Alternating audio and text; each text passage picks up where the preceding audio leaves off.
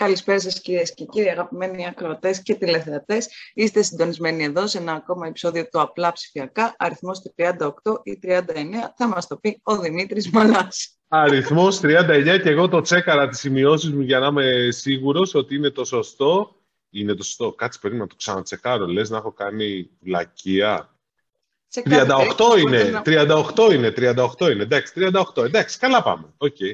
Δεν πειράζει, παιδιά. Άμα βλέπετε λάθη, επισημαίνετε στα σχόλια. Εμείς τα δεχόμαστε.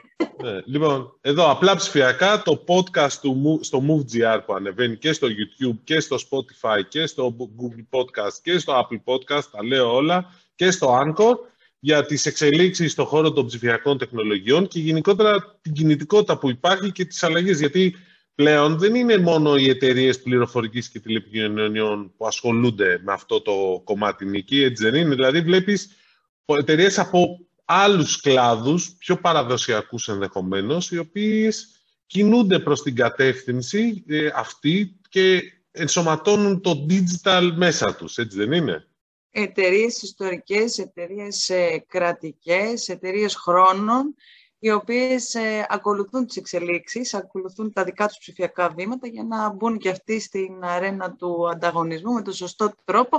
Και λέμε, λέμε, λέμε, σας είχαμε δώσει μια πρόγευση στο προηγούμενο επεισόδιο. Μαζί μας έχουμε βάλει τον Δημήτρη, τον κύριο βάζω, Βασίλη Μπαλούρδο, αναπληρωτή διευθύνων σύμβουλο, τον ΕΛΤΑ. Τον ΕΛΤΑ που έχουν ξεκινήσει, τα είπαμε και δύο επεισόδια πριν, τον ψηφιακό τους μετασχηματισμό με εντατικούς ρυθμούς. Χαίρετε, Βασίλη. Γεια σου Νίκη, γεια σου Δημήτρη, τι κάνετε; Ε, εμείς καλά. καλά. Εσείς επίσης κάνετε τόσα πολλά πράγματα που έχουμε χάσει την μπάλα, γι' αυτό και συμφωνάξαμε. Δηλαδή, έχετε προχωρήσει, έχετε κάνει πράγματα αυτό. Δηλαδή, είναι... Στο... δεν ξέρω αν θα σας κάνουμε και η στάντη σε δύο χρόνια. Ελπίζω να το κάνουμε. Αυτό θα έχει πολύ ενδιαφέρον. Ελπίζω. Καταρχάς, ευχαριστώ πολύ για την πρόσκληση. Είναι μεγάλη μου χαρά που βρίσκομαι εδώ μαζί σας και βασικά βρισκόμαστε μετά από περίπου δύο-τρία χρόνια που έχουμε ενεδοθούμε. Ναι. και εμείς ευχαριστούμε για την αποδοχή. Για την αποδοχή. Πολύ, είναι χαρά μας. Είναι χαρά μας. Λοιπόν, ε, να σου πω, ε, τα ΕΛΤΑ έχετε προχωρήσει την τελευταία διετία σε ένα πρόγραμμα ολιστικού μετασχηματισμού, το οποίο πρέπει να είναι το μεγαλύτερο στα σχεδόν 200 χρόνια λειτουργία. Πλάκα στην πλάκα, δύο αιώνες λειτουργίας. Είναι αυτό που λέμε παλιά εταιρεία. Και θέλετε να μετατρέψετε την εταιρεία σε μια σύγχρονη επιχείρηση μεταφορών. Και μια εταιρεία η οποία βαθιά κουλτούρα κρατικό, εντάξει, μην τρελαθούμε. Ποια ήταν τα πιο σημαντικά βήματα αυτού του οι προκλήσεις και πού βρισκόμαστε τώρα, δηλαδή τι αποτελέσματα έχει φέρει και θα φέρει; Ευχαριστώ για την ερώτηση καταρχάς. Ε, μια και που το, που το ανέφερες, τα ΕΛΤΑ έχουν ζωή 193 έτη και είναι πραγματικά ο παλαιότερος ελληνικός οργανισμός και η λειτουργία του, όπως όλοι γνωρίζουμε, είναι συνεισφαρμένη με αυτή του ελληνικού κράτους. Η, στην πορεία του αυτή διατηρεί το κύρος, την αξιοπιστία και μια ιδιαίτερη υψηλή αναγνώριση μεταξύ των Ελλήνων πολιτών. Στην πορεία όμως αυτών των δύο αιώνων δημιουργήθηκαν αρκετές δυσλειτουργίες και ήταν αυτές οι οποίες έφεραν τα ΕΛΤΑ σε μια ιδιαίτερα δύσκολη κατάσταση με τον οργανισμό να γράφει ζημιές και να δημιουργεί ταμιακή ανάγκη της τάξης των σχεδόν 7 εκατομμυρίων ευρώ το μήνα. Αυτό ήταν το πρώτο θέμα όταν ήρθαμε σαν νέα διοίκηση που έπρεπε να αντιμετωπίσουμε. Εμείς όμως δεν σταθήκαμε μόνο στο θέμα της οικονομικής επιβίωσης. Διαμορφώσαμε και βάλαμε σε εφαρμογή ένα πρόγραμμα στρατηγικού μετασχηματισμού στο οποίο αναφέρθηκες. Μια αλλαγή εντελώς καινούρια του τρόπου λειτουργίας και της φιλοσοφίας. Ο στόχος του προγράμματος ήταν απλός. Να προσφέρει μια ολοκληρωμένη λύση προκειμένου τα ΕΛΤΑ να καταστούν οικονομικά ανεξάρτητα και κερδοφόρα. Να αναβαθμιστούν τεχνολογικά και οργανωτικά και τέλος να προσφέρουν νέα ψηφιακά προϊόντα και υπηρεσίες. Εμείς δεν περιμέναμε να εγκριθεί το πρόγραμμα μετασχηματισμού, αλλά ξεκινήσαμε όλες μας τις παρεμβάσεις πολύ πριν, με ενέργειες να εξορθολογήσουμε το κόστος. Και τα αποτελέσματα αυτών των ενεργειών ήταν η καθαρή ανάγκη χρηματοδότησης που καλύφθηκε στα τέλη του προηγούμενου έτους και συγκεκριμένα τον Δεκέμβριο πέρσι να περιοριστεί στα 100 εκατομμύρια ευρώ. Ποιο ήταν όμως το κλειδί του μετασχηματισμού; ήταν η πρώτη μας μεγάλη κίνηση. Ήταν το πρόγραμμα εθελουσίας εξόδου που υλοποιήσαμε στις αρχές του 2021, το οποίο πέτυχε πλήρως τους στόχους του, μιας και από την πρώτη και ώρας φάση 2.000 εργαζόμενοι το επέλεξαν και το ακολούθησαν. 2.000, και σε αυτό, 2.000 ε, εργαζόμενοι στο σύνολο των 5.000 εργαζομένων του οργανισμού. Ήταν ένα πρόγραμμα το οποίο δεν είχε, δεν, δεν, δεν είχε κάποιο μυστικό. Το σχεδιάσαμε αντικειμενικά, πήραμε παροχές αγοράς, αλλά πρωτίστως σεβασμό προς εργαζομένους και την προσφορά τους. Και η αλήθεια είναι ότι η εθελούση είχε πάρα πολλά θετικά αποτελέσματα, διότι βασικά έφερε τον οργανισμό στα μέτρα που έπρεπε να είναι για την επόμενη μέρα. Εδώ όμως εμείς δεν θέλουμε να, πραγματικά να κρυβόμαστε, διότι όλη αυτή η εθελουσία είχε και ένα αρνητικό. Το γεγονός ότι πολλοί εργαζόμενοι μας αποχώρησαν την εταιρεία, εργαζόμενοι που είχαν το know-how και διαμόρφωσαν κάποια κενά για ένα μικρό χρονικό διάστημα. Και ήταν ένα θέμα το οποίο αντιμετωπίσαμε, φέρνοντα στον οργανισμό νέο αίμα, ανθρώπους πρόθυμους για εργασία, που ήδη εκπαιδεύτηκαν και σιγά σιγά σταδιακά, όποιες αριθμίες παρατηρήθηκαν, έχουν αρχίσει και αποκαθίστατο. Άρα σήμερα δηλαδή πόσα άτομα απασχολεί περίπου ο οργανισμός; Υπάρχουν πέντε, έφυγαν δύο χιλιάδες με θελούσια. Είναι, οπότε έμειναν τρεις χιλιάδες μόνιμοι υπάλληλοι και αντίστοιχα υπάρχουν outsource άλλοι χίλιοι περίπου. Με αυτό λοιπόν τον τρόπο πετύχαμε τρία βασικά κρίσιμα Με το νέο οργανόγραμμα φέραμε τα ΕΛΤΑ σε ευρωπαϊκά δεδομένα διανομής. Όπως γνωρίζετε, όλη η Ευρώπη δουλεύει στο Χ 3 και Χ 5. Δηλαδή, από την ημέρα που αποστέλλεται ένα γράμμα, παραλαμβάνεται μετά από τρεις μέρες ή μετά από πέντε μέρες αν είναι σε απομακρυσμένη περιοχή. Α, μάλιστα. Πλέον, επίσης, με όλες αυτές τις κινήσεις επιτυχάνουμε κέρδη. Ήδη της τάξης άνω των 2 εκατομμυρίων ευρώ το μήνα. Και τέλος, ξεκινήσαμε τον ψηφιακό μετασχηματισμό, μετασχηματισμό που θα μετατρέψει τα ΕΛΤΑ σε μια digital εταιρεία με υπηρεσίες εχμής και πρακτικά 24 ώρες εξυπηρέτηση του πελάτη 7 μέρες την εβδομάδα. Πώς θα το δούμε αργότερα; Για πες λίγο αυτό. Α, όχι, θα το δούμε τώρα. Για πες λίγο τι κάνετε δηλαδή όταν λέμε digital transformation. Δηλαδή, τι, τι digital υπηρεσίες αρχίζετε να προσφέρετε. Και να μας πείτε για αυτά τα ρομποτάκια που μου άρεσαν. Α, να, να, ξεκινήσω, να ξεκινήσω λοιπόν για τα ρομποτάκια. Να ξεκινήσω. Τα ρομποτάκια, τα ρομποτάκια λοιπόν εγκαταστάθηκαν στο κέντρο διαλογής Αττικής.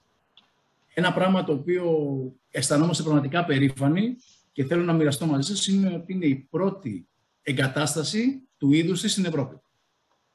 Σε εταιρεία ταχυμεταφορών ή γενικώ. Σε εταιρεία ταχυμεταφορών. Ναι. Βιώνει δραστικά τους χρόνους σε μια κρίσιμη διαδικασία που μέχρι πρότινος ήταν χειρονακτική. Και ήδη έχει τριπλασιάσει τη δυνατότητά μας. Μιλάμε για 55 ρομποτάκια, τα οποία έχουν δυνατότητα εξυπηρέτησης 3.000 αντικειμένων την ώρα και μπορούν να εξυπηρετούν παράλληλα 144 προορισμούς. Αυτό όμως είναι μόνο η αρχή, γιατί πολύ σύντομα έρχεται η δεύτερη φάση του προγράμματος, την οποία την έχουμε ήδη ανακοινώσει. Στη φάση αυτή, που θα έχει ολοκληρωθεί στις αρχές του 2022, αυτή τη στιγμή τα ρομποτάκια έρχονται, είναι φορτωμένα σε καράβι, θα, διαθέτουμε, θα, θα έχουμε στη διάθεσή μας 125 ρομποτάκια που θα μπορούν να εξυπηρετούν 168 προορισμούς συγχρόνως και θα ανεβάσουν τη δυνατότητα διαχείρισης σε 7.000 αντικείμενα την ώρα και αν το πάμε αυτό σε 24 ώρη λειτουργία, 170.000 αντικείμενα την ημέρα. Όταν λέμε αντικείμενα, πόσο μεγάλα είναι τα αντικείμενα που ε, χωράνε. Ε, δηλαδή... Τα ρομποτάκια μπορούν να χειριστούν αντικείμενο από 10 γραμμάρια μέχρι 15 κιλά. Πολύ. Αυτό και όταν λέμε 24 ώρη βάση τους, ίσως αυτά για να λειτουργήσουν από ό,τι καταλαβαίνω και είδα, είναι, χρειάζονται και ανθρώπινο παράγοντα. Τα... Μπορούν να λειτουργούν σε 24 ώρη βάση μόνο τους. Ενώ ότι είναι στο... Τα, τα, ρομποτάκια λοιπόν κινούνται πάνω σε μια έξυπνη πίστα. Mm. Παίρνουν από τον barcode όλες τις πληροφορίες του αντικειμένου και το οδηγουν με ακρίβεια και, τα, και ταχύτητα στο τελικό προορισμό. Δηλαδή το ρίχνουν μέσα στις 144 σήμερα προορισμούς ή στους 168 αύριο. Έχουν τη δυνατότητα, όταν λέμε διαρκή λειτουργία, το, το σύστημα μόνο του μπορεί να διαγνώσει ότι πρέπει να φορτιστούν. Οπότε τα κατευθύνει κατευθείαν στο σταθμό φόρτισης, όπου μέσα σε μόλις 5 λεπτά γεμίζουν τις μπαταρίες τους και μπορούν να εργαστούν στη συνέχεια για άλλες 4 ώρες. Ασταμάτητα. Τα ρομποτάκια δεν μπορούν να εργαστούν σίγουρα μόνο τους, γιατί κάποιος πρέπει να τοποθετήσει το αντικείμενο πάνω στο ρομπότ. Και το σημαντικό δεν είναι να το τοποθετήσει απλώς, αλλά πρέπει το αντικείμενο να είναι face up, έτσι ώστε όταν περάσει από το σκάνερ, το αντικείμενο να διαβαστούν από το barcode όλες τις πληροφορίες. Ωραία. Τι άλλο; Τι άλλο; Εκτός Γιατί είπατε 24-7. Ε, το, το κατάλαβα. Θα το έλεγα που θα με ρωτάγατε σίγουρα. λοιπόν, τι θα πει 24-7. Περνάμε και εμείς στην εποχή των smart lockers. Στην εποχή των smart lockers, όπου θα εγκαταστήσουμε σε αστικά κέντρα αλλά και σε όλη την Ελλάδα, smart lockers, όπου θα μπορεί ο πολίτης, πελάτης μας, να παραλαμβάνει ή να παραδίδει αντικείμενο πακέτο ή αλληλογραφία 24 ώρες 24 ώρες, 7 μέρες εβδομάδα. Να παραδίδει. Βεβαίως. Μπορείς δηλαδή να πας να αφήσεις κάτι. Παραλαμβάνει. Ναι, να βάλεις κάτι στο locker και να το. Α, Εάν θες, να, αν θες να στείλεις ένα δέμα πλέον, δεν χρειάζεται να περιμένεις την ουρά στο ταχυδρομείο, δεν χρειάζεται να περιμένεις τον διανομέα να έρθει από το σπίτι να το παραλάβει. Μπορείς 24-7 να μπεις στα smart lockers και να το παραδώσεις μέσα. Τα Αυτό πώς θα γίνεται, μέσω app. μέσω app. Είναι, είναι μέσω app. Ήδη η εφαρμογή βρίσκεται σε εξέλιξη. Είναι το version 2 της εφαρμογής που πληροφορήσανε ήδη στην Elta Courier. Θα είναι μια ενιαία εφαρμογή, μιας και θα εξυπηρετεί όχι μόνο την θηγατρική μας εταιρεία Elta Courier, αλλά και τα Elta. Και πού θα είναι τα lockers? Αυτό... sorry. Όχι, το ίδιο θα ρώταγα και πότε. Προσέθετε και αυτό. Λοιπόν, τα smart lockers είναι στο πρόγραμμά μας για το πρώτο half του 2022. Το που θα είναι σε διάφορες περιοχές Αθήνα-Θεσσαλονίκη για αρχή και στη συνέχεια, εμείς το ονομάζουμε πιλωτικό, διότι σε όλα αυτά πρέπει να μάθουμε. Πρέπει να μάθουμε πού να τα τοποθετούμε, πρέπει να μάθουμε ποιοι και ποιες ώρες θα χρησιμοποιούν, πρέπει να κάνουμε και άλλες ερωτήσεις. Να δούμε αν πραγματικά οι αντικαταβολές χρειάζονται να είναι μέσα, εάν, πρέ, αν, αν, εάν ο πελάτης μας θέλει να πληρώνει με μετρητά για να παραλάβει την αντικαταβολή, αν θέλει μόνο τη κάρτα, ή αν δεν τα χρησιμοποιεί καθόλου για την καταβολή. Οπότε mm-hmm. για αυτό το λόγο θα ξεκινήσουμε ένα πιλωτικό, να μαζέψουμε γνώση και στη συνέχεια θα πάμε σε πλήρη επέκταση των smart lockers. Αυτά τα πρώτα, τα πιλωτικά, θα τοποθετηθούν σε καταστήματα ας πούμε, τύπου ΕΛΤΑ απ' έξω ή θα μπουν σε άλλα τελείως διαφορετικά. διαφορετικά το πλάνο μας λέει ότι αυτή τη στιγμή οι βιτρίνες των καταστημάτων μας μπορούν να τα υποδεχτούν. Όμως, θα, όμως θα προσπαθήσουμε να τα βάλουμε και σε μέρη πολυσύχναστα, mm. όπου έχουν πολύ μεγάλο walking, έτσι ώστε να έρθουμε πιο κοντά στον πελάτη μας, έτσι ώστε να του δώσουμε απίστευτη εμπειρία, έτσι ώστε να τον ευχαριστήσουμε ακόμα περισσότερο. Τύπου εμπορικό κέντρο, από ό,τι αντιλαμβάνομαι, ας πούμε, κάτι τέτοιο. Τύπου εμπορικό κέντρο, ε. τύπου σταθμούς μετρό. Α, πάρα πολύ πρακτικό. Τύπου όπου, όπου μπορούμε να έρθουμε πιο κοντά στον πελάτη μας, όπου μπορούμε να κάνουμε τη, τη ζωή του πελάτη μας πιο εύκολη. Σταθμούς του μετρό, αυτό είναι ωραίο. Πάρα πολύ και, ωραίο. Και να ελπίζω, ελπίζω να μας τα κλέψουν τις ιδέες μας οργανισμούς. Αλλά δεν είναι κακό αυτό πάντα. Ε, το είπες εδώ πρώτα, είμαστε εντάξει. Αν το, γράψει, το πει κανείς, θα λέμε εμείς το, το είπανε πρώτοι, παιδιά δεν. Ε, το, Ποιο άλλο project, έχετε κι άλλο ένα έχετε ανακοινώσει, το ψηφιακό ταχυδρόμο, γιατί δεν νομίζω ότι ένα, θα ένα, μπορεί... πράγμα, ένα, ένα πράγμα, Δημήτρη, πριν φύγουμε από τα smart lockers, τα smart lockers βασικά θα μας λύσουν και ένα μεγάλο πρόβλημα και θα λύσουν σε όλη την αγορά ένα πρόβλημα, όχι μόνο στον όμιλο Ελτά. Σήμερα υπάρχουν πάρα πολλές παραδόσεις που δυστυχώς δεν μπορούν να ολοκληρωθούν. Γιατί, ναι. γιατί ο πελάτη λείπει από το σπίτι ή γιατί καθυστέρησε στον χρόνο που είχε υποσχεθεί ο διανομέας και δεν τον βρήκε εκεί.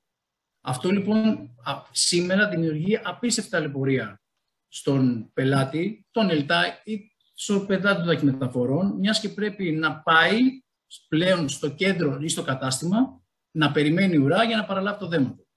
Αυτό λοιπόν θα δώσει άμεση λύση, μιας και θα μπορεί με ένα απλό κλικ στην εφαρμογή του να πει: Ωραία, δεν με βρήκατε, βάλτε το στο locker και θα περάσω να το πάρω 24-7 όποτε μπορώ για τις επόμενες χειμέρε. Οπότε καταλαβαίνετε ότι μιλάμε για τελείως διαφορετική εμπειρία πελάτη. Ναι, ναι, θα πρέπει βέβαια να προσθέσω εγώ εδώ τώρα που θα κάνω λίγο, έτσι, το, λίγο το δικηγόρο του διαβόλου να μειωθεί και αυτό το, το διάστημα που θα παραδώσει ο διανομέας από τις 8 το πρωί μέχρι τις 8 το βράδυ. πρέπει να το κάπως να το περιορίσουμε και αυτό για τους καταναλωτές. Έχεις απόλυτο δίκιο λοιπόν, οπότε αυτό μας πάει αυτόματα. Είναι λες και το ξέρεις. Μας πάει αυτόματα στην επόμενη κίνησή μας. Μιλάμε για τον ψηφιακό ταχυδρόμο. Ο ψηφιακός ταχυδρόμος δεν θα είναι ένας ταχυδρόμος απλώ της ψηφιακής εποχής, αλλά θα είναι ένα πακέτο υπηρεσιών στην υπηρεσία του πελάτη μας. Ο διανομέας πλέον θα έχει στη διάθεσή του λογισμικό και συσκευές που θα του δίνουν σχεδόν απεριόριστες δυνατότητες. Οι διανομής μας το 2022 θα είναι πλέον εφοδιασμένοι όλοι με συσκευές PDA που θα έχουν ενσωματωμένη λειτουργία πληρωμών, POS, και οι οποίες θα επικοινωνούν με τη mobile εφαρμογή του πελάτη και θα μπορεί να, να κάνει ανέπαφες αποστολές και ανέ, ανέπαφα transactions. Με τον τρόπο αυτό, λοιπόν, εκτός από τη διαχείριση ταχυδρομικής αποστολής, οι διανομής θα μπορούν να εισπράττουν λογαριασμούς, αλλά και να παρέχουν άλλες υπηρεσίες. Ποιες είναι οι άλλες υπηρεσίες; Θα μπορούν να ορίσουν σε διάστημα ώρας ότι έρχομαι από τις 3 έως 4, μιας και το GPS θα μπορεί να τους δίνει εύκολα την πληροφορία σε πόση ώρα θα παραδώσουν. Και επίσης και από τη στιγμή που η επικοινωνία θα είναι αμφίδρομη, θα μπορεί ο πελάτης να αρνηθεί την παράδοση, να αλλάξει τον, το, την τοποθεσία που θέλει να παραλάβει ή να ορίσει διαφορετική τοποθεσία, παραδείγματος χάρη άφησέ το στο γείτονα. Όλα αυτά, όπως καταλαβαίνετε, διαφοροποιούν και αλλάζουν εντελώς τη φιλοσοφία μας στη σχέση μας με τον Έλληνα πολίτη. Να σε ρωτήσω κάτι. Ναι, λίγο για τις πληρωμές. Όχι, για τις πληρωμές, γιατί νομίζω ότι έχει ενδιαφέρον μεγαλύτερο από όσο νομίζουμε αυτή τη δυνατότητα για την, για την περιφέρεια. Δηλαδή, ε, υπάρχει ένας ρόλος στον ΕΛΤΑ, τον οποίο τον παραγνωρίζουμε πολλές φορές όσοι είμαστε στις μεγάλες πόλεις, ότι ο ταχυδρόμος σε πολλά χωριά με λίγους κατοίκους στην περιφέρεια, ειδικά στην ορεινή Ελλάδα ή και στα νησιά, είναι ο άνθρωπος, ξέρεις, που θα τους φέρει τα λεφτά, θα φέρει τις συντάξεις. Αν του δώσει... κοινωνία και... με τον έξω κόσμο. Ναι. Και γενικώς είναι και αυτοί οι άνθρωποι οι οποίοι έχουν θέμα πώς να πληρώσουν τους λογαριασμούς του, της ΔΕΗ, της ΔΕΗ, του ΟΤΕ ή οτιδήποτε. Αν τώρα εσύ, εσύ πας και του λες στο ταχυδρόμο ότι ξέρεις, μπορείς να πληρώσεις με την κάρτα και όχι με τα μετρητά, είναι νομίζω πολύ μεγάλη ευκολία ακόμα και για πιο μεγάλους σε ηλικία ανθρώπους, οι οποίοι όμως έχουν αρχίσει να μαθαίνουν την κάρτα. Εντάξει, και μπορούν να τη χρησιμοποιήσουν. Δεν, δεν ξέρω, δηλαδή αυτό... Έχεις απόλυτο δίκιο. Συνδύασε το αυτό λοιπόν με το εξής. Σήμερα τα ΕΛΤΑ παραδίδουν σε περισσότερους από 300.000 δικαιούχους στη σύνταξή τους. Αυτό δεν συμβαίνει στα αστικά κέντρα. Είναι αρκετοί από αυτούς είναι στην περιφέρεια. Ε, σε ναι. απομακρυσμένα ίσως χωριά. Φαντάσου λοιπόν την ευκολία σε αυτούς την ώρα που παραλαμβάνουν σε μετρητά τη σύνταξή τους να μπορούν να εξοφλήσουν το λογαριασμό ηλεκτρικής ενέργειας, τηλεφωνίας ή ίδρυψης. Μέσα από την ασφάλεια του σπιτιού τους, χωρίς να χρειάζεται να κατέβουν στην πόλη ή να μετακινηθούν γενικά.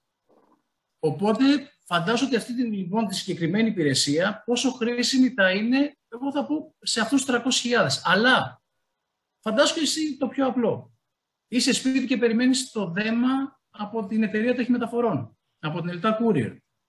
Εκείνη τη στιγμή λοιπόν ο διανομέας θα έχει αυτό το μηχανάκι και θα μπορεί να εισπράξει αν θες επιτόπου. Θα σου δώσει το δέμα, θα μπορεί να εισπράξει ένα λογαριασμό.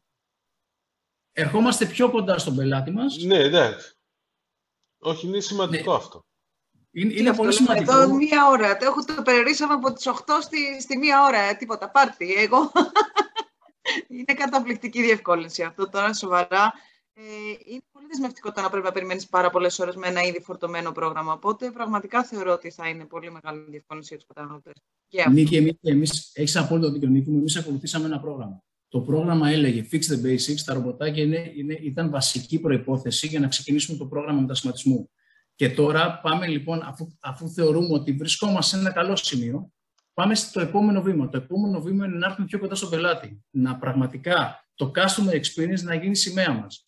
Έχουμε δύο σημεία επαφών με τον πελάτη. Είναι το last mile, δηλαδή ο διανομέας μας, και είναι και η εξυπηρέτηση από τα καταστήματά μας. την εξυπηρέτηση από τα καταστήματά μας εκτός από το κομμάτι των smart lockers που εκεί θα απεγκλωβίσουν τα καταστήματα. Έχουμε και ένα άλλο που θα πρέπει να σας το πω τώρα, το οποίο έχει να κάνει με το smart queuing. Σήμερα λοιπόν στα καταστήματά μας και λόγω του COVID εισέρχονται κατά μέσον όρο όχι πάνω από δύο πελάτες μας. Αυτό δημιουργεί ουρές. Δημιουργεί ουρές για διάφορους λόγους. Όχι μόνο επειδή οι πελάτες μας θέλουν να πληρώσουν λογαριασμούς, αλλά επειδή θέλουν να παραλάβουν το δέμα το οποίο δεν μπόρεσε να παραδοθεί στο σπίτι τους ή για άλλους λόγους. Εκεί αυτές οι ουρές υπάρχουν. Όμως δεν υπάρχει ένας τρόπος έτσι ώστε να ειδοποιηθεί, να πάρεις ένα νούμερο, όπως λέγαμε παλιά, να φύγεις, να πας να κάνεις στη γειτονιά της δουλειάς και να γυρίσεις. Εμείς λοιπόν τώρα φέραμε την εφαρμογή και θα είναι και αυτή για το πρώτο εξάμεινο του 2022, την οποία ονομάζουμε Smart Queuing. Το Smart Queuing είναι όσο απλό ακούγεται. Βρίσκεσαι στο κατάστημα, αριθμό, παίρνεις αριθμό προτεραιότητας, με αυτόν τον αριθμό προτεραιότητας θα ειδοποιήσει χρόνο περίπου 5 λεπτά πριν έρθει η ώρα να μπεις στο κατάστημα, έτσι ώστε να γυρίσεις και να μπεις μέσα. Θα μπορείς να κλείνεις ραντεβού και όλα αυτά θα δουλεύουν είτε με SMS ή μέσω του mobile app. Αυτό το έχω το συζητάω από τα 20 μου, να ξέρετε. Όσες φορές την χάνει να περιμένω στα ΕΛΤΑ, λέω, μα γιατί να μην μπορεί να πάω να πάρω και ψωμί και να με ειδοποιήσει όταν έρθει η σειρά μου. Ψωμί, ε, Έχεις, έχεις απόλυτο δίκιο, Νίκη, και πραγματικά εγώ σας είπα τρία από τα πράγματα τα οποία θα κάνουμε σε αρχές του 2022. Το πρόγραμμα, του ψηφιακού, το πρόγραμμα του ψηφιακού μετασχηματισμού θα κρατήσει δύο χρόνια. Δεν σας λέω άλλα, έτσι ώστε... Να σε ξαναφωνάξουμε, αυτό είναι. Θες να ξανάρθει. Έλα, πες τα. Εντάξει, οκ, να σε φωνάξουμε. Πες μας κάτι και εμείς θα σε φωνάξουμε πάλι. Πέρα πάντως από τις... Α, συγγνώμη. Τα, Πέρα τα υπόλοιπα στην δεύτερη επίσκεψη. Έτσι, μπράβο.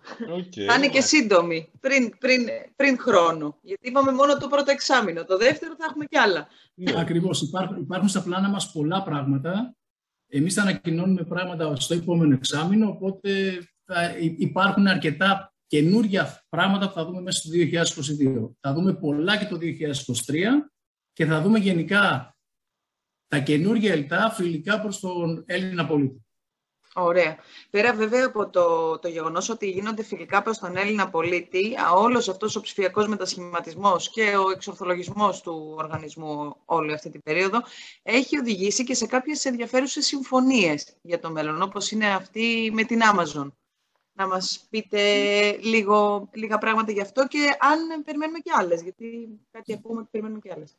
Με μεγάλη μας χαρά. Ε, η Amazon μας εμπιστεύτηκε μας έλεγξε, είδε τις επιδόσεις μας σε όλα τα επίπεδα. Και ξεκινήσαμε μια συνεργασία στην αρχή σε πιλωτικό επίπεδο, αλλά πριν καν συμπληρωθούν 20 μέρες, οι υπεύθυνοι επιβεβαίωσαν την αποτελεσματικότητα και τη συνέπειά μας και άνοιξαν την κάνουλα, όπως λέμε εμπορικά. Έτσι σήμερα λοιπόν με την Amazon διαχειριζόμαστε περισσότερα από 30.000 δέματα πελατών το μήνα. Αυτό μας κάνει πάρα πολύ χαρούμενους γιατί όπως αντιλαμβάνεστε, τέτοιοι οργανισμοί, οι οποίοι είναι γίγαντες στο παγκόσμιο e-commerce, δίνουν πολύ μεγάλη σημασία στην εμπειρία του πελάτη. Τη γρήγορη και συνήθι παράδοση. Συνεπώς, είναι πάρα πολύ προσεκτικοί όταν επιλέγουν συνεργάτες. Γι' αυτό είμαστε περήφανοι, χαρούμενοι και περήφανοι, που για, για η εμπιστοσύνη της Amazon πραγματικά καταγράφει την αξιοπιστία μας σε διεθνές επίπεδο. Τώρα, νέε συμφωνίες τέτοιου ελληνικούς ε, βρισκόμαστε σε επικοινωνία. Με αντίστοιχους με την Amazon οργανισμούς, αλλά και πολύ μεγάλες ελληνικές εμπορικές επιχειρήσεις. Ε, δεν θα ανακοινώσουμε κάτι πριν κλείσουν, αλλά θα σας πω ότι θα περιμένετε κάτι στους επόμενους μήνες. Κάτι αρκετά μεγάλο. Κάτι αρκετά μεγάλο, πάρα πολύ. Τώρα που λες για επόμενους μήνες, ερώτηση. Σήμερα είναι Black Friday. Μαύρη Παρασκευή, πολύ μου αρέσει αυτό. Εντάξει, λοιπόν, ε, θα έρθουν οι παραγγελίες την ώρα τους ε, ή θα έχουμε ζητήματα και θα χρειαστεί να περιμένουμε μήνες. Δηλαδή, να είμαστε αισιόδοξοι ή όχι. Δηλαδή, τώρα θέλω, ξέρεις, τι θα κάνετε εσείς με τα ΕΛΤΑ. Δηλαδή, όλα αυτά που έλεγες πριν θα βοηθήσουν ώστε, δεν σου είπα να τα πάρω αύριο, αλλά το ότι παραγγείλω σήμερα ή έχω παραγγείλει, να μην τα πάρω τα Χριστούγεννα, να τα πάρω μέσα στις επόμενες 4, 5, 6, άντε 7 μέρες, λέω το. Τα Χριστούγεννα, λες εσύ πέρυσι ήρθαν και μετά τα Χριστούγεννα. Καλά, ναι, και στην πανδημία και όλες και, στο, και στα lockdowns είδαμε διάφορα κουλά, αλλά θέλω να σου πω. Η Black Friday στην Ελλάδα διαρκεί 10 μέρες. Μόνο. Οπότε, ε, τουλάχιστον τα στατιστικά στοιχεία που έχουμε εμείς από τα τελευταία δύο χρόνια, Α, μας οκ. είναι, είναι, είναι 10 μέρες κανονικά. Εντάξει, πέρσι ήταν, ήταν απίστευτο αυτό που ζήσαν οι εταιρείες ταχυμεταφορών, όχι μόνο, οι- όχι μόνο τα ΕΛΤΑ, όλες οι εταιρείες ταχυμεταφορών. Η πανδημία έφερε νέα δεδομένα και όλες οι εταιρείες έπρεπε να διαχειριστούν μια τεράστια αύξηση και απίστευτους όγκους. Μμ.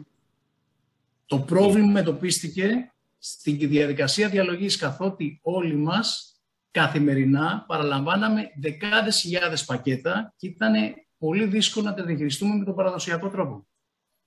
Και έτσι ξεκινάγαν οι καθυστερήσεις. Όχι όταν είναι μόνο τα συστήματα διαλογής υπεύθυνα για την καθυστέρηση, αλλά το μεγάλο bottleneck ήταν εκεί. Μάλιστα. Εμείς, λοιπόν, Άρα στο στις οργανισμό- αποθήκες ήταν το bottleneck, όχι στο last mile τελικά, όπως νόμιζαν πολλοί.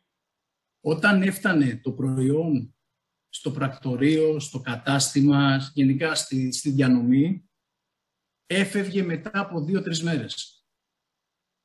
Γινόταν η διανομή. Το θέμα ήταν ότι ώσπου να φτάσει έπρεπε να γίνει όλο, όλο- όλη αυτή η διαδικασία διαλογής, η οποία ήταν πάρα πολύ αργή. Μμμ. Εμείς λοιπόν όπως βλέπατε στον Όμιλο ΕΛΤΑ ήταν ξεκάθαρο ότι αυτό το αναγνωρίσαμε, μελετήσαμε αυτό το, πρό- αυτό το πρόβλημα και βρήκαμε τη λύση. Η λύση τη, σας την συζήτησα, σας την είπαμε πριν, είναι τα ρομποτάκια. Με τα ρομποτάκια μας λοιπόν αυτή τη στιγμή νιώθουμε ασφαλείς ότι θα μπορέσουμε να διαχειριστούμε, να διαχειριστούμε τους όγκους της Black Friday εβδομάδας, να να μην το πω δεκαήμερο γιατί δεν άρεσε το τιμή της, Black Friday εβδομάδας. Είναι μήνας, γι' αυτό στο λέω. Μήνα διαρκεί. Black Friday μήνα. αλλά και της εορταστικής περίοδου που ακολουθεί. Μμ. Γιατί έρχονται μετά το Black Friday, έρχεται κολλητά και τα Χριστούγεννα που τα αρχίζουν και από εκεί οι αγορές. Lockdown μην έρθει κολλητά και τα Χριστούγεννα να σε έρθουν. Ναι, σωστό. Εκεί θα έχουμε πρόβλημα. Όχι με την παράδοση, γενικότερα. Ακριβώς. Ακριβώς, ακριβώς.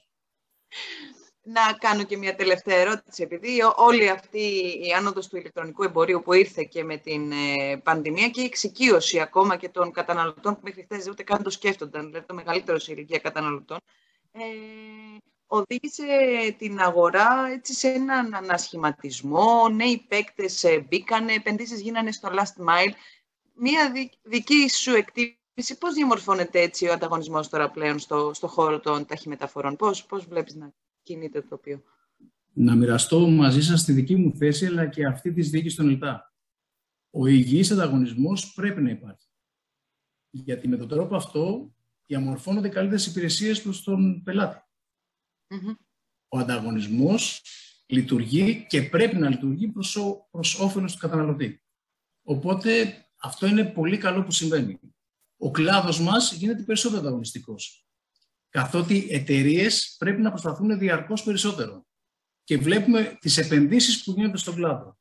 Βλέπουμε και τα ΕΛΤΑ, εμείς παρακολουθούμε και τον ανταγωνισμό και είμαστε πολύ χαρούμενοι για αυτό που συμβαίνει. Δηλαδή βλέπουμε συνεχείς επενδύσεις, επενδύσεις σε νέες τεχνολογίες, λανσάρισμα νέων καινοτόμων υπηρεσιών, οι οποίες όλες δίνουν έμφαση στη βελτίωση εμπειρίας του πελάτη.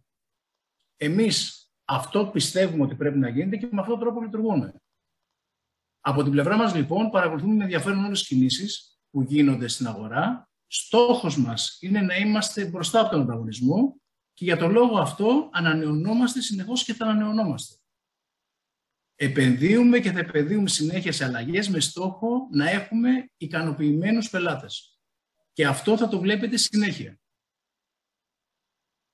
Πάρα πολύ ωραία. Περιμένουμε λοιπόν να περάσει το εξάμεινο για να έρθουμε να πούμε και τα επόμενα που θα δούμε. Με χαρά, με χαρά περιμένω την πρόσκλησή σας. Ωραία. Ε, Λοιπόν, Βασίλη, ναι. ευχαριστούμε πάρα πολύ. Βασίλη, ευχαριστούμε πάρα πολύ και ναι, όντως, ε, εκεί, Ιούνιο, Ιούλιο, προβλέπω να σε ξανακαλούμε για να μας τα πεις λίγο πάλι. Λοιπόν, καλή συνέχεια. Καλή συνέχεια και ευχαριστώ πολύ. Καλή Να είστε συνέχεια καλά. και εμείς ευχαριστούμε. Είστε επανειδήν. Γεια. Γεια σας. Πάρα πολύ Λοιπόν. ωραία. Εμένα μου άρεσαν όλα αυτά τα πράγματα που φέρνει ο ψηφιακός σε είδε. μετασχηματισμός στον ΕΛΤΑ. Έχω ενθουσιαστεί με αυτό. Αλήθεια από το, δηλαδή, όσες φορές έχει χρειαστεί να πάω στα Ελιτά, που τώρα πια δεν πηγαίνω τα τελευταία χρόνια, νεότερη πήγαινα και περίμενα στην ουρά. Πάντα ξέρεις, προσπαθούσα, έλεγα, κοιτάζα, γιατί πάντα τα Ελιτά είναι στην περιοχή σου. Πας και βρω κανένα γνωστό να μου κρατήσει τη θέση, θα πάρω να κάνω δύο δουλίτσες όσο περιμένω. Αυτό. Εντάξει, έρχεται ψηφιακός μετασχηματισμός τώρα εδώ πέρα και στο δημόσιο βλέπεις γίνονται πράγματα. Έλα, κουράγιο. Θα τα φτιάξουμε 448, 448 έργα. Ε, εντάξει, είναι τα έργα της βίβλου ψηφιακού μετασχηματισμού. 130 έχουν ήδη δημοπρατεί. Αυτά τα λέγαμε και την προηγούμενη. Όχι, ήταν 103, 110 όταν είχε ξεκινήσει η βίβλος. Ωραία. Το θέμα είναι αυτό που είπε ο Κυριάκος Πιερακάκης, ο Υπουργός Ψηφιακής Διακυβέρνησης την Τετάρτη στο Infocom World, ότι στους επόμενους 18, στον επόμενο 1,5 χρόνο θα έχουν δημοπρατηθεί όλα τα υπόλοιπα. Εμένα αυτό μου κάνει εντύπωση. Και τι το ερώτημα είναι, οκ, θα τα βγάλουμε. Θα τα Θέλουμε να έχουν δημοπρατηθεί όλα. Γιατί είναι και δύο τα ερωτήματα. Πρώτον είναι για να δημοπρατηθούν όλα αυτά, ε, τα οποία ο βασικός φορέας ε, δημοπράτησης και υλοποίηση είναι η κοινωνία της πληροφορίας. Η κοινωνία της πληροφορίας έχει λιγότερο προσωπικό από ό,τι είχε, ας πούμε, προ κρίσης. Και δεν παίρνουν, δεν, δεν μπορούν να πάνε, δεν βρίσκουν ναι. κόσμο και δεν βρίσκουν και κόσμο γιατί φυσικά οι, ε, οι, αυτά που προσφέρουν σε σχέση με τον ιδιωτικό τομέα που είναι εξίσου απαραίτητα τέτοιου τύπου στελέχη είναι λιγότερα εκ των πραγμάτων άρα δεν μπορούν και να αυξηθούν. Ε, άρα το ένα ερώτημα είναι θα καταφέρουν να δημοπρατηθούν όλα αυτά τα έργα μέσα σε αυτό το 1,5 χρόνο και το δεύτερο ερώτημα είναι αν θα καταφέρουν να υλοποιηθούν. Γιατί η αγορά, αν θυμάσαι που πρόσφατα συναντηθήκαμε με στελέχη της, αναφέρει ότι δεν, δεν υπάρχει αυτή τη στιγμή η δυνατότητα, τουλάχιστον αποκλειστικά από ελληνικές εταιρείες, να υλοποιηθούν όλα αυτά τα έργα. Δηλαδή θα πρέπει να μπουν και άλλοι στον χώρο της υλοποίησης απ' έξω. Ναι, OK, okay, εντάξει. Ε, θα δούμε τώρα πάνω σε αυτό, αλλά η, η αγορά, ξέρεις, οι πάροχοι, οι τηλεπικοινωνικοί πάροχοι είπαν ότι προλαβαίνουμε τώρα. Εγώ διαφωνώ, αλλά τέλος πάντων, δηλαδή είναι καλύτερα να πεις, δηλαδή είναι λίγο... Ναι, δεν ξέρω αν είπαν ότι προλαβαίνουμε για τα ψηφιακά έργα, για τα ψηφιακά έργα που θα διεκδικήσουν αυτοί, γιατί αυτοί δεν θα συμμετέχουν σε όλα. Σίγουρα φιλοδοξούν σε ισχυρό μερίδιο, ας πούμε, έργων ICT και μέσα από συνέργειες να κατέβουν, αλλά δεν ξέρω αν, αν αναφέρθηκαν στον όγκο. Σε κάθε περίπτωση πάντως αυτό που θέλουν είναι να βελτιώσουν και αυτοί και ο Υπουργός και εμείς σίγουρα ως καταναλωτές. Σαφώς. Είναι, ναι, το δίκτυο της χώρας. Για να μην κάνει αυτά τα, τα κοψίματα στις συνδέσεις, παιδιά. Ναι, ναι, όντως. Καλά, ε, αυτό για να γίνει θέλει οπτικές ίνε. Δηλαδή, αποχαλκοποίηση που, που λέει ο, ο Υπουργός είναι προς το δρόμο. Απλώς Τώρα αρχίζει μια συζήτηση και, και προχτές στο πάνελ ε, στο Infocom World που ήταν και οι τέσσερις διευθύνοντες συμβούλοι των ε, τεσσάρων παρόχων ε, από, την, από τον ΟΤΕΟ, ο Μιχάλης ο Τσαμάς, ο Χάρης ο Μπρουμίδης από τη Vodafone, ο Νάσος Αρκαλής από τη Wind και ο Παναγιώτης ο Γεωργιόπουλος από τη Nova. Ε, εντάξει, έγινε κάποια στιγμή μια ψηλοκόντρα για το τι, γιατί έχουμε καθυστερήσει τόσο κτλ και το πετάξανε ένα μπαλάκι ότι δεν μας άφηνε μία ρυθμιστική αρχή, μία ήταν τα προβλήματα με το πλαίσιο και πρέπει να αλλάξουν όλα αυτά, τα οποία έχουν βάση, αλλά η αλήθεια είναι ότι και η οικονομική κρίση μας έφερε πίσω και κάποια στιγμή οι πάροχοι δεν είχαν καμία όρεξη να επενδύσουν λόγω της κρίσης. Εντάξει. Τώρα αυτό Εντάξει, είναι παρόλα λίγο... αυτά το είχαν, δεν είχαν όρεξη. Εγώ θεωρώ ότι και δεδομένες της κρίσης συνέχισαν να προχωρούν τις επενδύσεις τους ακόμα στο... δηλαδή και τα ναι. πέτρινα χρόνια, ήταν από τις λίγες εταιρείες οι οποίες προχωρούσαν σε επενδύσεις, όταν όλες οι υπόλοιπες είχαν υπαναχωρήσει. Μπορεί όχι με το ρυθμό που απαιτούνταν για να είμαστε σήμερα σε μια καλύτερη κατάσταση σε σχέση με τον Ευρωπαϊκό Μεσόωρο και με τις υπόλοιπες χώρες, ας πούμε, της ΕΕ, αλλά... Σωστό. Απλώς Χριστί, θεωρώ ότι ε, θα μπορούσα να προχωρήσει πιο γρήγορα στο, στο Fiber to the Home, άποψη προσωπική και συζητιέται ώρα. Και βέβαια τώρα που έχουν φτάσει, δηλαδή αυτή τη στιγμή... Γιατί είναι... θεωρείς, ρε Δημήτρη, ότι δεν προχώρησαν; Επειδή είσαι περισσότερα χρόνια και έχεις καλύτερη εικόνα γι' αυτό Θεωρώ ότι χαθήκαν ευκαιρίες στο παρελθόν, ειδικά στο τέλος δεκαετίας του 2000, που φοβηθήκαν να επενδύσουν και κρατήσαμε το χαλκό. Αυτή είναι μια mm. άποψη προσωπική. Υπάρχουν διάφορες απόψεις και επειδή υπήρχαν πλάνα τότε για δημιουργία fiber to the home δικτύου που, που θα άλλαζε τα δεδομένα κατά την ταπεινή προσωπική μου άποψη, θεωρώ ότι εκεί ίσως χάθηκε μια ευκαιρία. Εκεί. Ε, Έχουν βάσει κάποια πράγματα σε σχέση με το τι επενδύσεις γίναν τότε από τους ενα, τότε εναλλακτικούς παρόχους που ήταν μικροί και δεν μπορούσαν να κάνουν επενδύσεις. Ε, αργήσανε πολύ βέβαια και οι εταιρείες κινητής, ε, δηλαδή η Vodafone και η Win να μπουν στη σταθερή που είχαν τη δυνατότητα. Δηλαδή γίνανε πολλά εκείνη την περίοδο που μπορείς να πεις ότι το φέραν πίσω. Μετά ήρθε η οικονομική κρίση, ήταν δύσκολο να πας να επενδύσεις και να πεις ότι θα δίνω κατοστάρες συνδέσεις ε, όταν ο κόσμος είχε οικονομικά ζητήματα και δεν ήταν εύκολο να τις πας πιο ακριβά. Ξέρεις, είναι, αρχίζει και μια τώρα που τις δίνεις δεν τις παίρνει πάντως, παρότι έχεις ναι, κουπόνι. Εκεί καταλήγουμε. εκεί καταλήγουμε, ναι, ότι τώρα υπάρχει θέμα με τη ζήτηση. Τουλάχιστον αυτό λένε οι πάροχοι. Από την άλλη πλευρά γυρίζει οι καταναλωτές... Τα στοιχεία του. Ναι, τα στοιχεία. Ναι, άλλο θέλω να σου πω, ότι γυρίζουν πολλοί καταναλωτές και λένε είναι ακριβό. Βέβαια, το τι είναι ακριβό και τι δεν είναι, είναι και λίγο σχετικό. Εντάξει, Εγώ γιατί... όμως θα σου πω κάτι άλλο. Δεν είναι, σε μένα στην περιοχή μου δεν θα το χαρακτηρίζεις ακριβό, απλά δεν έχει έρθει ακόμα. Α, άιντε. Το FTTH, ναι. Και εκεί υπάρχει και το άλλο θέμα ότι στο vectoring, που, που λένε, ας πούμε, γιατί λένε ότι έχουμε δίκτυο fiber, λένε κάποιοι, αλλά το fiber είναι μέχρι το, την καμπίνα, δεν είναι μέχρι το σπίτι. Το οποίο είναι και λίγο ένα θέμα πώς το λες το δίκτυο fiber, το λέω γενικώς αυτό. Ε, Ότι το πρόβλημα με το vectoring είναι ότι δεν είσαι σίγουρος για τις ταχύτητες.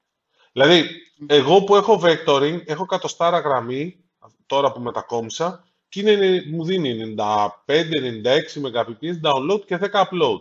Το οποίο είναι μια χαρά. Είναι πάρα πολύ καλό. Δηλαδή, σε οπτική, άντε να είχα να ήμουν 110, δηλαδή να ήμουν 99. Ωραία, αλλά δεν είναι ο κανόνας όμως, λες. Αλλά δεν είναι ο κανόνας δηλαδή αυτή εδώ η περιοχή. Δηλαδή σε άλλες περιοχές της Αθήνας, για να μιλήσω για την επαρχία, στην επαρχία κιόλα μπορεί να υπάρχουν περιοχές που είναι καλύτερα. Που να είναι πιο κοντά οι καμπίνες κτλ. Γιατί εμένα είναι κοντά η καμπίνα επίσης. Ε, το κατοστάρι είναι 60. Το 200 είναι 80. Ε, και Οπότε... το 50, άμα είσαι μακριά από την καμπίνα, χάλια είναι. Και αυτό το ναι. επισήμενε και ο Παναγιώτης ο Γεωργιόπουλος, λέγοντας ότι δημιουργεί και θέματα εμπιστοσύνης στους καταναλωτές, ρε παιδί μου, για τι ταχύτητε. Που δεν βοηθάει όντως αυτό. Δηλαδή, αν έχεις πάρει ναι. κατοστάρι και δεν έχεις μείνει ικανοποιημένος. Ναι, εντάξει. Και, και επίσης νομίζω ένα λάθος που έχουν κάνει οι πάροχοι, αυτό είναι και αυτό προσωπικό, είναι ότι δεν έχουν αυξήσει το upload. Δηλαδή ότι, έχω 10, ότι σε μια κατοστάρ γραμμή μου δίνεις 10 Mbps upload ε, στο, στο Fiber. Fiber to the home, όχι να είναι με DSL γραμμή τεχνολογία, vectoring. Δηλαδή, στο Fiber to the home, δώσε το ρε φίλε. Δώσε 100-100, δηλαδή υπάρχουν άνθρωποι που το χρειάζονται το απλό το μεγάλο. Υπάρχουν εταιρείες που το χρειάζονται το απλό το μεγάλο. Εντάξει, η ατάκα που ακούω είναι ότι όχι, δεν το χρειάζονται, δεν έχουμε δει τέτοια ζήτηση. Εντάξει, και εδώ πέρα αρχίζει το αυγό με την κότα που λένε πάρα πολύ. Τέλος Ε, ναι, άμα δεν υπάρχει προσφορά, πού να εκτιμήσεις τη ζήτηση κτλ. Ναι, εντάξει, είναι αυτό. Αλλά, OK. Okay. Πάντως με τις οπτικές είναι... Ναι, ε, νομίζω ότι θα δούμε πώς θα αλλάξει τα δεδομένα η επικείμενη συγχώνευση εξα... εξαγορά της Wind από τη United και η συγχώνευση με την Nova. Νομίζω ότι... Ναι, σίγουρα είναι αυτό. Και κάτι άλλο που, που φαίνεται από την αγορά και είχαμε και αντίστοιχη κίνηση πάλι μέσα στη εβδομάδα είναι αυτή η τάση, γιατί είναι πιο προσοδοφόρα από ό,τι λένε αναλυτές διεθνείς, η διαχωρισμού του παθητικού εξοπλισμού από την ε, εμπορική διάθεση ναι. αυτού. Ε, αυτό είναι για τη WIN φυσικά, ε, η οποία αποφάσισε να δημιουργήσει μια νέα εταιρεία, να σπάσει τις ε, δραστηριότητες δηλαδή και το παθητικό εξοπλισμό να την πάει σε μια νέα εταιρεία ονόματι Hellenic Optic Fiber, η απόφαση λέει είχε ληφθεί πριν από την ε, συμφωνία εξαγοράς με τη United, η οποία η απόφαση της Ευρωπαϊκής Επιτροπής σχετικά με αυτό θα βγει στις 21 Δεκεμβρίου. Μάλλον δηλαδή θα ξέρουμε, εκτός του πρώτου, θα ξέρουμε πριν το τέλος του χρόνου ότι αν θα έχει δοθεί το πράσινο φως. Ε, αν έχει το, δοθεί το πράσινο φως, ε, μέσα στο πρώτο εξάμεινο θα έχει τελειώσει αυτό το θέμα. Τώρα... αν το πάει τόσο το πράσινο φως και δοθεί 21 Δεκεμβρίου, ε, εμένα πληροφορίες λένε ότι μπορεί και στο πρώτο τρίμηνο να έχει προχωρήσει. Ναι, όπα, μισό. Σωστό. Mm. Απλώς αυτό που εννοούσα εγώ είναι να έχει τελειώσει και ψηλοοργανικά. Δηλαδή, γιατί τα μεγάλα ζητήματα δεν είναι μόνο ποιος θα πάρει ποια θέση και το οργανόγραμμα, είναι και επίπεδο πότε θα ενοποιηθούν τα ERP συστήματα, τα, οι IT υποδομές, ε, δηλαδή ακόμα και το πότε θα φτάσει ε, να είναι ένας κοινός λογαριασμός, είναι θέμα. Ε, πότε θα γίνει με το ονομασία, πώς θα ονομάσει το νέο σχήμα. Αυτό, Αυτό ήθελα να σου πω. Αυτό είναι η ερώτηση του ενός εκατομμυρίου. ε, είναι των τριών εκατομμυρίων. Ε, είναι των τριών εκατομμυρίων και θα σου εξηγήσω γιατί είναι τρία εκατομμύρια. Ε, το φαβορί είναι η Nova.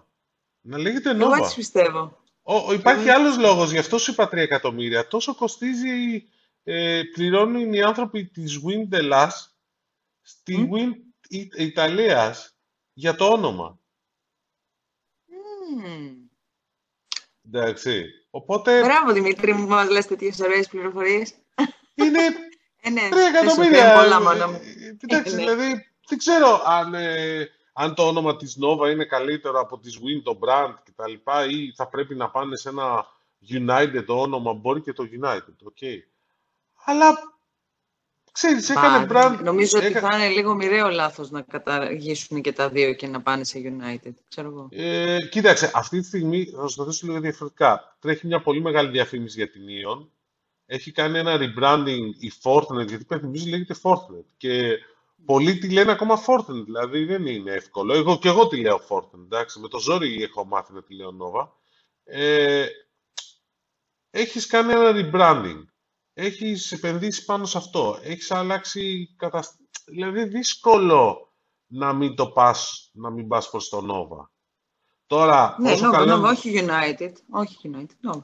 Τον. Ναι, όχι. Εντάξει. Αλλά Δεν μ' αρέσει. Όχι, ρε παιδί ε- μου, είναι δεν μ' πιο αρέσει. εύκολο κιόλας τέτοιο. Να λες και Nova Super League, άμα θέλεις να το κάνεις branding Super League που θα σφαχτούν για τα δικαιώματα εκεί πέρα. Και Supernova να το λες. Τέλος πάντων, γενικά καλύτερο. Super Nova, Super League Nova, όχι ρε, Su- Nova Super League μου αρέσει. Nova Super League, καλό είναι. Ωραία. Είναι σαν το Basket League ο Pap, ναι, καλό είναι, ακούγεται, καλά. Τέλος πάντων. Λοιπόν, Καλά, πέρα ε, από το πεδίο δόξης λαμπρό για συμμαχίες, για τα αθλητικά δικαιώματα που λες εσύ και για τις διαφωνίες που αναφέραμε σχετικά με το ποιος φταίει που δεν έχουμε καλύτερα δίκτυα, έχουμε κι άλλο ένα πεδίο μαχών που ξεκινά. Αυτό για Άντα. τις τιμές ε, στην κινητή. Καλά, έβγαλε πάλι έρευνα η Rewill. Βέβαια την έβγαλε πριν κάποιες μέρες και τώρα είδα ότι έπαιξε και εσύ την έγραψες νομίζω. Ε, η οποία Όχι, λέει δεν ότι, έγραψα. Α, λέει ότι είμαστε πιο... Δεν την ασπάζομαι γι' αυτό.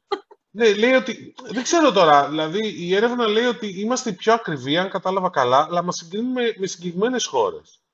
Εν τω μεταξύ, Είμαστε οι πιο ακριβοί στην Ευρώπη και από τις πιο ακριβές χώρες παγκοσμίως, δηλαδή μόνο οι πιο ακριβοί παγκοσμίως δεν είπε, ε, στην ε, κινητή ε, και τη συγκρίνει όντως με συγκεκριμένες χώρες. ναι, αλλά όταν πας στην Έχεις Ευρωπαϊκή απόλυτο Ένωση τα δίκιο. στοιχεία, δεν μας βγάζει τόσο χαμηλά και αρχίζεις να λες τι γίνεται ρε παιδιά. Εντάξει, Εγώ σίγουρα νομίζω ότι δεν- έχουν εγώ- εκνευριστεί απλώς. Α, α, το πιστεύω πλέον. Δεν, δεν μου βγάζει. Επίσης να πω ότι Και ας με καταρχήν- πάρει τηλέφωνο να με, μου ξαναγκρινιάξει, γιατί το έχω ακούσει, το έπαθα και αυτό.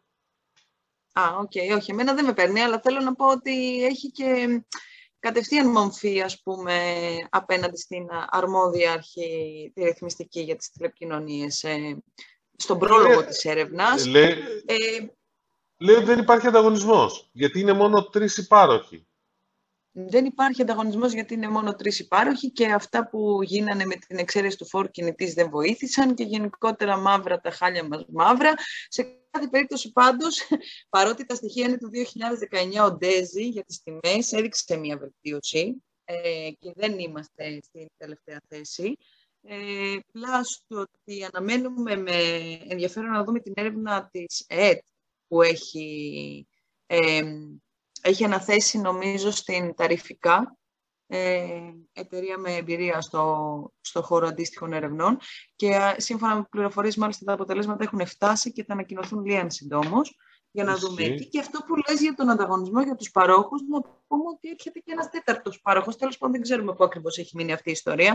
Το είχαμε ξαναπεί και σε κάποια επεισόδια. Η Η Volton Volton. που είχε πει ναι, ότι θέλει να δραστηριοποιηθεί ως εικονικός πάροχος και η οποία την είχαμε αφήσει σε φάση που η ΕΕΤΤ είχε παρέμβει γιατί δεν της δίνανε καλές τιμές χονδρικής και ήταν να συναντηθούν με τους ε, παρόχους για να βρουν κάπου τη Ναι, μέση ναι, λύση. ε- είναι η κλασική ατάκα, δεν βγαίνω μάνα μου. Ε, Οκ. Ε, ναι, απλώς να σου πω και κάτι άλλο. Επειδή τρέχουν πάρα πολλές προσφορές και δηλαδή υπάρχει και το εξής ενδιαφέρον που μου το έλεγε κάποιος φίλος προάλλες, ότι αν δεις τα αποτελέσματα Cosmote και Vodafone, έχει διπλασιαστεί η χρήση των ε, gigabytes στο, στην κινητή τηλεφωνία και το, το ARPU, το μέσο έσοδο αναπελάτη, είναι στα ίδια επίπεδα. Δηλαδή σημαίνει ότι ο κόσμος πληρώνει τα ίδια και χρησιμοποιεί τώρα μπακαλίστικο ίσως να είναι αυτό και να μην υπάρχουν Εντάξει, προγράμματα. Μπακαλίστικο μια εικόνα όμως τη δίνει. Γιατί κοίταξε Ναι. να δεις, δεν είναι μόνο τώρα. Η, η αγορά έχει στρεβλώσει και σε αυτό φταίνε και οι εταιρείες. Γιατί Ναι. ποτέ δεν υπήρξε ας πούμε, σωστά πακέτα να, σου, να ξέρεις ότι αυτό θα αγοράσω. Ο καθένας με παίρνει τηλέφωνο και μου λέει: Σου έχω προσφορά με τόσο της εκατό έκπτωση. Θα το πάρεις σήμερα 20, αύριο 30. Οπότε πλέον δεν έχουμε εικόνα για το τι συμβαίνει. Και ένα Αλλά άλλο. αυτό που λες είναι πάρα πολύ ενδεικτικό. Και ένα άλλο. Η, η μελέτη της Rewill πηγαίνει και μετράει το εξής. Λεπτά ομιλία, ποια πακέτα έχουν 1000 λεπτά ομιλίας και 10 GB. Μμ. Το οποίο το θεωρεί basic. Τώρα, εγώ θα πω το εξής από προσωπική πείρα. Εγώ έχω 10 GB στο, στο κινητό μου στο πακέτο. Εντάξει. Δεν τα έχω χρησιμοποιήσει. Δηλαδή, τις περισσότερους μήνες δεν, δεν, δεν τα καίω. Εντάξει. Και Ναι. βλέπω πάρα πολύ κόσμο που είναι με 5 GB. Και εγώ είμαι βαρύς χρήστης κιόλας. Που είναι με 5 GB και είναι μια χαρά. Δηλαδή, οκ, χρησιμοποιεί πολύ το Wi-Fi του σπιτιού του, ναι, της εταιρείας του, ναι, οκ, το δέχομαι αυτό. Μπαίνουν στα καφέ και τα λοιπά, ναι. Αλλά δεν ξέρω δηλαδή αν το όριο πρέπει να είναι τα 10 ή θα πρέπει να είναι τα 5 ή δεν ξέρω τι. Τέλος πάντων, εντάξει, θα το δούμε. Λοιπόν, πάμε και ένα τελευταίο ε, για να το κλείσουμε. Τι άλλο έχεις, τι άλλο έχεις να IBM. μου πεις; IBM, έχεις να μου IBM. πεις. Για το φεστός που έκανε στο πάνελ με τον Αντώνη τον Τζορτζακάκη, τον οποίο να δω πότε θα τον φιλοξενήσουμε στην, εκ- στην εκπομπή, τι νέα σου είπε; Ο, τον Αντώνη θα τον φιλοξενήσουμε όταν είναι έτοιμη, που θα είναι σε μερικούς Μμ. μήνες. Αυτό μου, Μμ. μου είπε, θα είναι πολύ σύντομα. Ε, θα είναι online, δηλαδή θα είναι έτοιμο το fund. Ήδη υπάρχει ενδιαφέρον μεγάλο από διεθνείς επενδυτές. που Κατεβαίνουν, δεν το έχουν κλείσει ακόμα, ούτε ξέρουν σε τι ύψος θα διαμορφωθεί ακριβώς. 93 εκατομμύρια ευρώ είναι από το δημόσιο. Ε, Εντάξει. έχουν, τις- τους έχουν ήδη προσεγγίσει εταιρείες που ενδιαφέρονται. Μάλιστα υπάρχουν Μμμ. και εταιρείες που είναι, δεν έχουν καμία σχέση με Ελλάδα αυτή τη στιγμή, γιατί ψάχνουμε εταιρείες που έχουν σχέση με Ελλάδα, οι οποίες είναι διατεθειμένες όμως να στήσουν εδώ πέρα γραφεία, ε, προσωπικό κτλ.